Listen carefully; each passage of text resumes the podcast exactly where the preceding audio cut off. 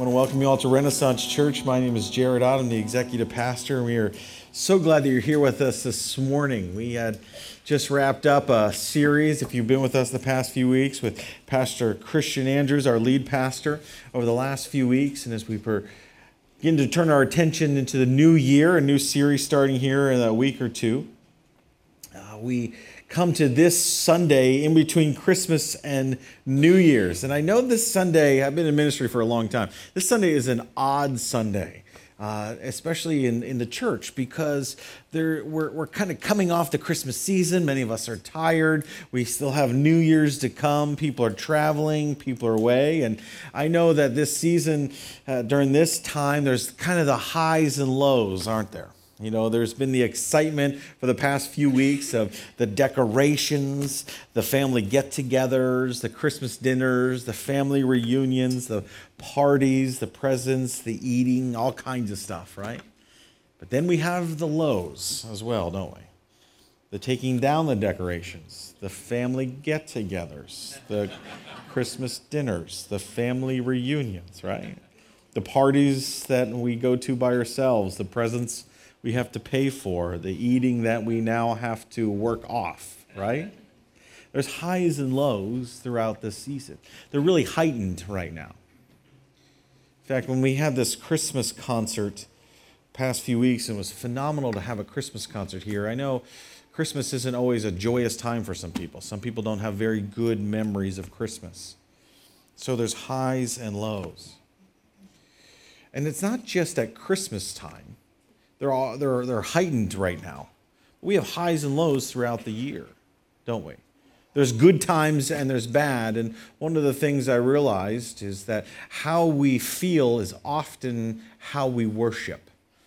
And so in this week in between Christmas and New Year's, as we pray for the new year, I thought, wouldn't it be great to talk about worship with gladness, to understand what worship is really all about? You see, when we understand what worship is all about, it really transforms everything in life. But we often worship how we feel. That's why we can sing loudly, right, when we're in the shower, right? Some of us should not sing at all in the shower. But when we feel good, we sing. We turn the radio up, we sing louder. When we don't feel so good, we don't sing very loud.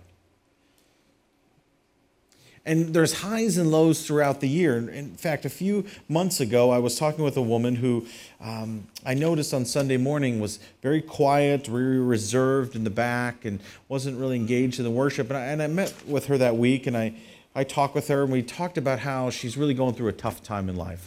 Her job isn't where she wants it to be. Her finances aren't where she wants them to be. Her children aren't at a point in life where she wants them to be. And it was very tough. And she said to me, I remember, Jared, I just don't feel like worshiping. And one of the things I encouraged her with was, we don't worship based on how we feel. If we worship based on how we feel, everybody would be singing joyfully right around Christmas time, right? But any time throughout the year when things are going tough, nobody would be singing at all.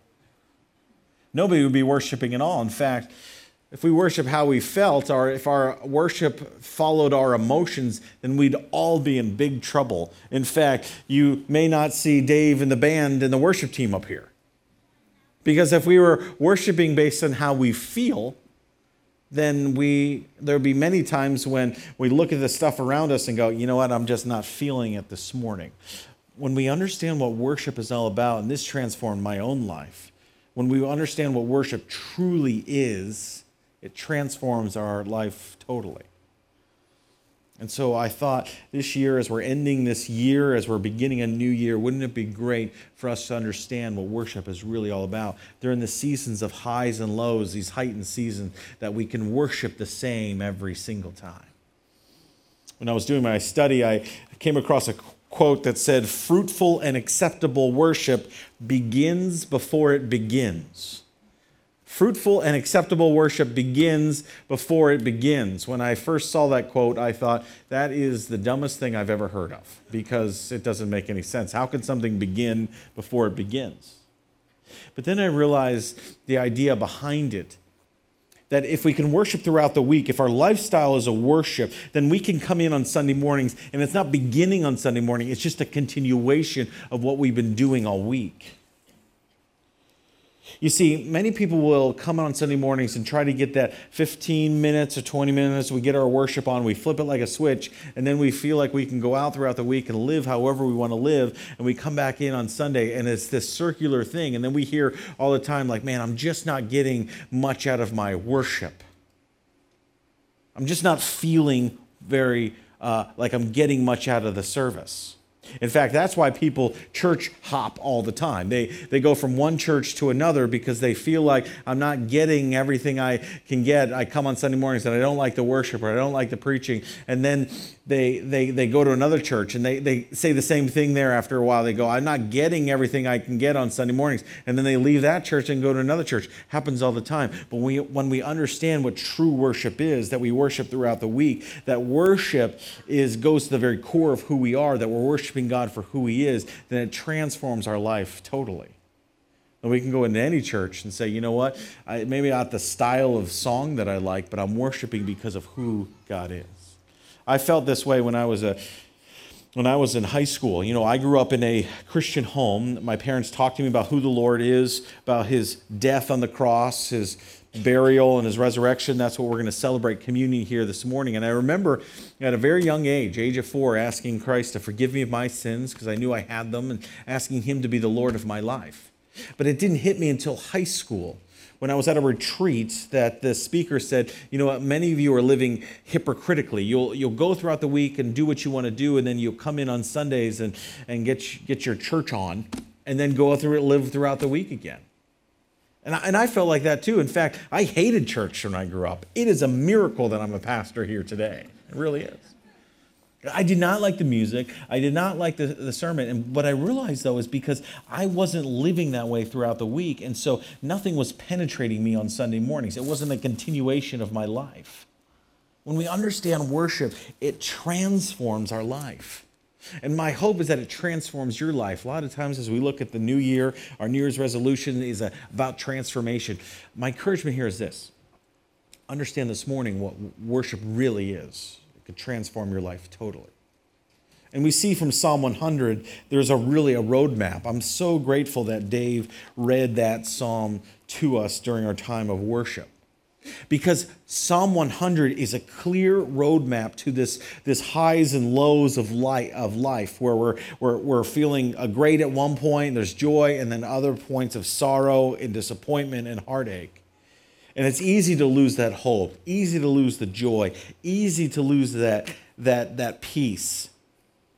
But when we worship, how we feel. But when we look at Psalm 100, we realize there's a number of aspects in worship that we accomplish when we worship that transforms our life. And the first one is this: when we worship, we raise our voice to God. That's what we're doing. It's not how we feel. We're raising our voice to God. Psalm 101 says this, verse 1, "Shout for joy to the Lord, all the earth." I love that word shout there. It's the Hebrew word for ruah, which was a common word used for the day when citizens would announce the arrival of the king after a great battle. And the king was coming home, and all the soldiers, and they would announce the good news. And the people would line the streets for the king to come in, and they were celebrating and joyful that the king has returned. I hope that I would come home from work and my kids would do that, right? They would line the driveway excited that I was home. It never happens, right? But the people in those days were excited because the king was there, and we are excited when we're in God's presence and we shout for joy. If you've ever been to a church where people are shouting and crying and lifting their hands, sometimes, or if you're new to the church, you think, man, that is strange. Like, what is wrong with those people? Why are they singing so loudly? Why are they singing so loudly, not even on pitch? Why are they raising their hands? Why are they crying? It's because of the condition of their heart. They're realizing they're excited, and they're shouting, and they're singing because they're in the presence of the King. It's not for people that are emotional or have some kind of emotional disorder. It's for people that have a heart condition that's right with the Lord, understanding who He is. That's why they shout. When we worship, our agenda is to meet God. God's agenda is to meet with us. We raise our voice to get His attention. It's not rude. It's not disrespectful. As we walk down the walls of worship, the halls of worship, we can't be quiet. We shout for joy because the Lord is among us. That's what worship is all about. Not based on how we feel. It's because we're in the presence of the King. We shout for joy to the Lord, all the earth. And when we shout to joy, we give honor to God. It's the other aspect of worship. That's what we're doing in worship. It says in Psalm 100, verse 2, worship the Lord with gladness. I love that word worship there because it's the Hebrew word for ahaved, which is actually translated as serve. So if you have a King James Bible, it would say serve the Lord with gladness. So the question is this, is it worship the Lord with gladness or is it serve the Lord with gladness? And let me encourage you with this, that it's both. That our work is our worship, and our worship is the fundamental aspect of our work. Worship is not confined to sanctuary service on Sunday morning. Worship happens in the garage of the mechanic on Monday morning. Worship happens in the surgery room for the surgeon. Worship happens in the classroom or on the trading room floor or at the office. Worship happens outside the walls of this church because we are worshiping the Lord. We are celebrating what He's done and we're telling others about what He's done. You know, the people that I find are the most happy in life are sometimes the people with the worst jobs I can think of, or the worst school situation, or the hardest jobs that I can imagine. And they're joyful, not because of their job, but because they realize they're not working for themselves, they're working for the Lord, and they're there as a mission, and they're sharing the love of Jesus with the people around them. Those are the people that are joyful. Because it's worship throughout the week. It's not just on Sunday mornings. That's why Colossians 3:23, Paul goes on to say, whatever you do, work at it with all your heart as working for the Lord, not for human masters. You want to transform your life throughout the week, then you need to have a worship as a lifestyle throughout the week. My former church, I knew of a person that on a regular basis would come into my office and complain about the worship songs that we sang. And they would always say that the worship leader always picked the three wrong songs. So on a given month, I expected to see that person in my office at least once a month. They wouldn't like the three songs that we sang. Why is that?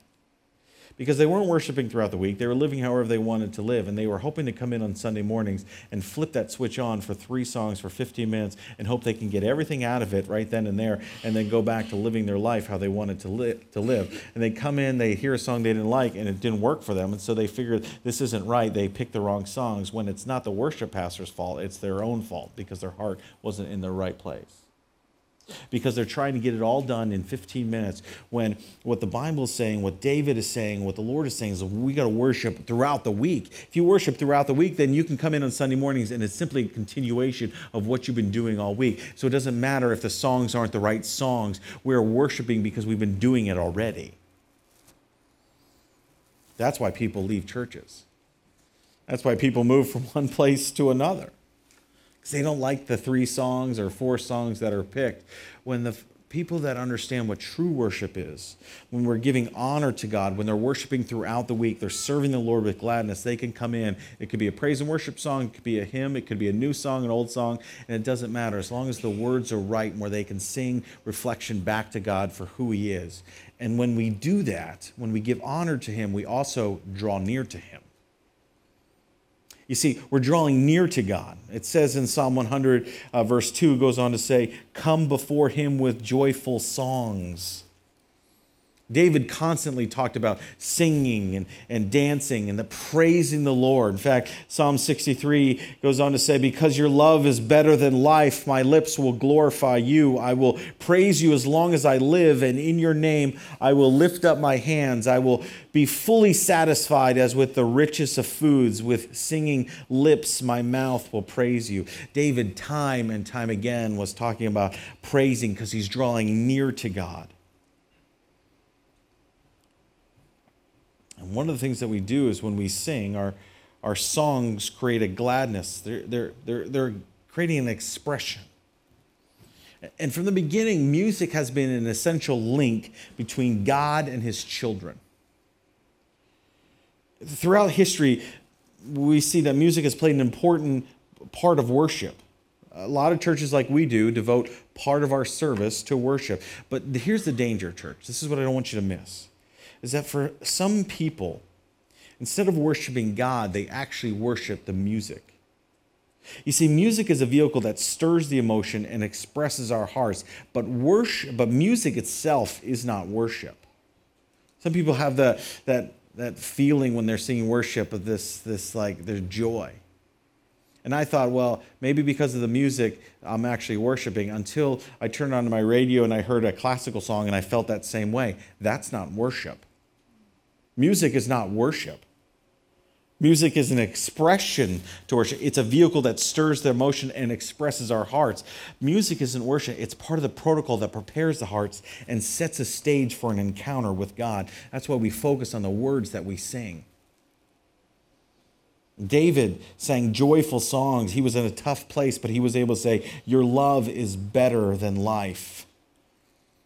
It's not about the joy in the music. It's about joy in who the Lord is. When we worship, we draw near to God. We give honor to God. We shout for joy because we are acknowledging the character of God. Psalm 100, verse 3 goes on to say, "Know that the Lord is God. It is He who made us. We are His people, the sheep of His pasture." When we sing, we're acknowledging the characteristics of God, that He made us, that He knit to us together in our mother's womb, that He is the good shepherd. I love what John 10 says, "I am the good shepherd." The good shepherd, what? Lays down his life for the sheep. That's why we celebrate communion. Christ laid down his life for us because we had sin, and He took it to the cross, and He died for us, then rose again 3 days later. That's what He does. He's a good shepherd. He goes after us. He loves us. He doesn't leave us alone. He's the good shepherd, so that must tell me that there's a bad shepherd out there somewhere. The good shepherd is the one that says, you know what? I need to go after the one that's lonely. I need to go after the one that's gone astray. I need to go after the one that's not doing well. Some of you aren't doing well. Some of you have come into this service here this morning and going, man, maybe I shouldn't be here. And this is exactly where you need to be, because He's the good shepherd. And when we sing, we give gratitude because He loves us and He goes after us. Gratitude is what gets us through the hard stuff, doesn't it? We reflect on our blessings is to rehearse God's accomplishments. And when we rehearse God's accomplishments and His character, we discover His heart. And when we discover His heart, we discover it's not just good gifts, but He's the good giver. Gratitude always leaves us looking at God and away from the dread of life, because we acknowledge the character of who He is. Not about how we're feeling. It's not about how our week was. It's not about how this past year has been. It's not about how good our children are doing, how well our finances are. It's about the character of God. And when we can get to the point where we can sing with our voices full of joy, when we can serve Him throughout the week, when we can come and acknowledge who He is, then we can ultimately give praise to God. Psalm 100, verse 4 goes on to say this, "Enter His gates with thanksgiving, His courts with praise. Give thanks to Him and praise His name." Enter His gates with thanksgiving, His courts with praise. That's what we do. We're praising Him for who He is. Now, here's what I want you to see. There is a fundamental difference between praise and worship. A lot of times we use those words interchangeably. Stand up as we continue to praise and worship. We're going to continue this morning in our praise and our worship. Praise and worship are two totally different things. You see, throughout the Bible commands us to praise the Lord. All the inhabitants of earth are instructed to praise the Lord. We praise Him through singing, with shouting, with dance, with musical instruments. Praise is recounting all that God is and has done. It's closely intertwined with thanksgiving. We offer back appreciation for His mighty works. But here's the thing. We can give praise to a lot of different things. They can be related to family life as well, and our relationships. Think about it. We praise people for what they do. We praise our children for the accomplishments they have. We can praise the sports team for the great play that they made. We can praise somebody for the great trade or business deal they did. We can give praise to those people, but we don't necessarily worship those people. See, worship comes from a different place in our spirits. Praise is easy. We could give praise out all day. Worship is not. Praise is easy. Worship is not. Worship is the art of losing ourselves in adoration. Praise can be part of worship, but worship goes beyond praise. Praise is easy. Worship isn't. We can praise our kids for doing great things, but we're not worshiping them. Worship gets to the heart of who we are. If we truly worship God, then we let go of the control that we have in life, the joy that we're trying to find in our own self, and we humbly come before God. Worship is a lifestyle, not just an occasional activity. It happens throughout the week. That's why Jesus said the Father is seeking those who will worship him in spirit and in truth. You see, in the Scriptures, when it goes to worship, the Bible changes its tune. We read verses like, worship the Lord in beauty and holiness. Come, let us worship and bow down. Worship is coupled with the act of bowing or kneeling. It shows humility. It says no matter what's going on in life, no matter how bad my job is, no matter how bad my health is, no matter how bad my marriage is, or no matter how bad my kids are, I'm going to worship the Lord because I'm humbly coming before him and I'm saying, okay, God, whatever you want me to do here, I'm going to rely on you. I'm going to follow you all the days of my life. Just as praise is intertwined with thanksgiving, worship is intertwined with surrender. We have to surrender our lives throughout the week to say, okay, you know what? It's going to be a good week. It might be a bad week. There might be highs. There might be lows. But worship gets to the point of saying, okay, God, whatever you want me to do here, if I'm going to be in this job that I hate, use me mightily while I'm here. I'm going to worship you throughout my week. If I'm going to be in a marriage that's falling apart, use me mightily to be a good influence to my spouse. If my children are going off astray and they're not doing the right things, use me to be an encouragement to them. If I'm in a school that's in a terrible spot, and I have friends that are doing all kinds of heinous things, use me mightily so I can influence them. That's what worship is. It's an act of surrender. Praise is an act of thanksgiving. Worship is an act of surrender. Worship is really an attitude of the heart. We can give praise all day, but worship goes beyond it. My hope is that as we enter the new year, we can actually worship. We can come in saying, it's not about how I'm feeling, but we're praising God for his characteristics, and then we worship him throughout the week. Why? You may ask why? Because of Psalm 100, verse 5. For the Lord is good, and his love endures forever. The faithfulness continues through all generations. God is good and his love endures forever. The second truth is that his faithfulness extends to all generations. David was dealing with all kinds of stuff when he was writing Psalm 100. He was not the poster child of a picture-perfect life. He was going through wars. He was going through a situation where Saul was trying to kill him. He had this situation with Bathsheba. He had had her husband killed. He had his own son turning on him. He was going through tough time after tribulation, after a heinous thing going on in his life, but yet he's still able to write Psalm 100. He's still able to write to the Lord saying, look, shout to the Lord, all the earth, worship the Lord with gladness, come before him with joyful songs. Know that the Lord is God. It's he who made us. We are his people, the sheep of his pasture. Enter his gates with thanksgiving, his courts with praise. Give thanks to him. Praise his name, for the Lord is good. His love endures forever. His faithfulness continues through all generations. You see, David understood that going through trials, that when you have highs and lows, that's not when we praise based on how we feel, but it's based on who the Lord is.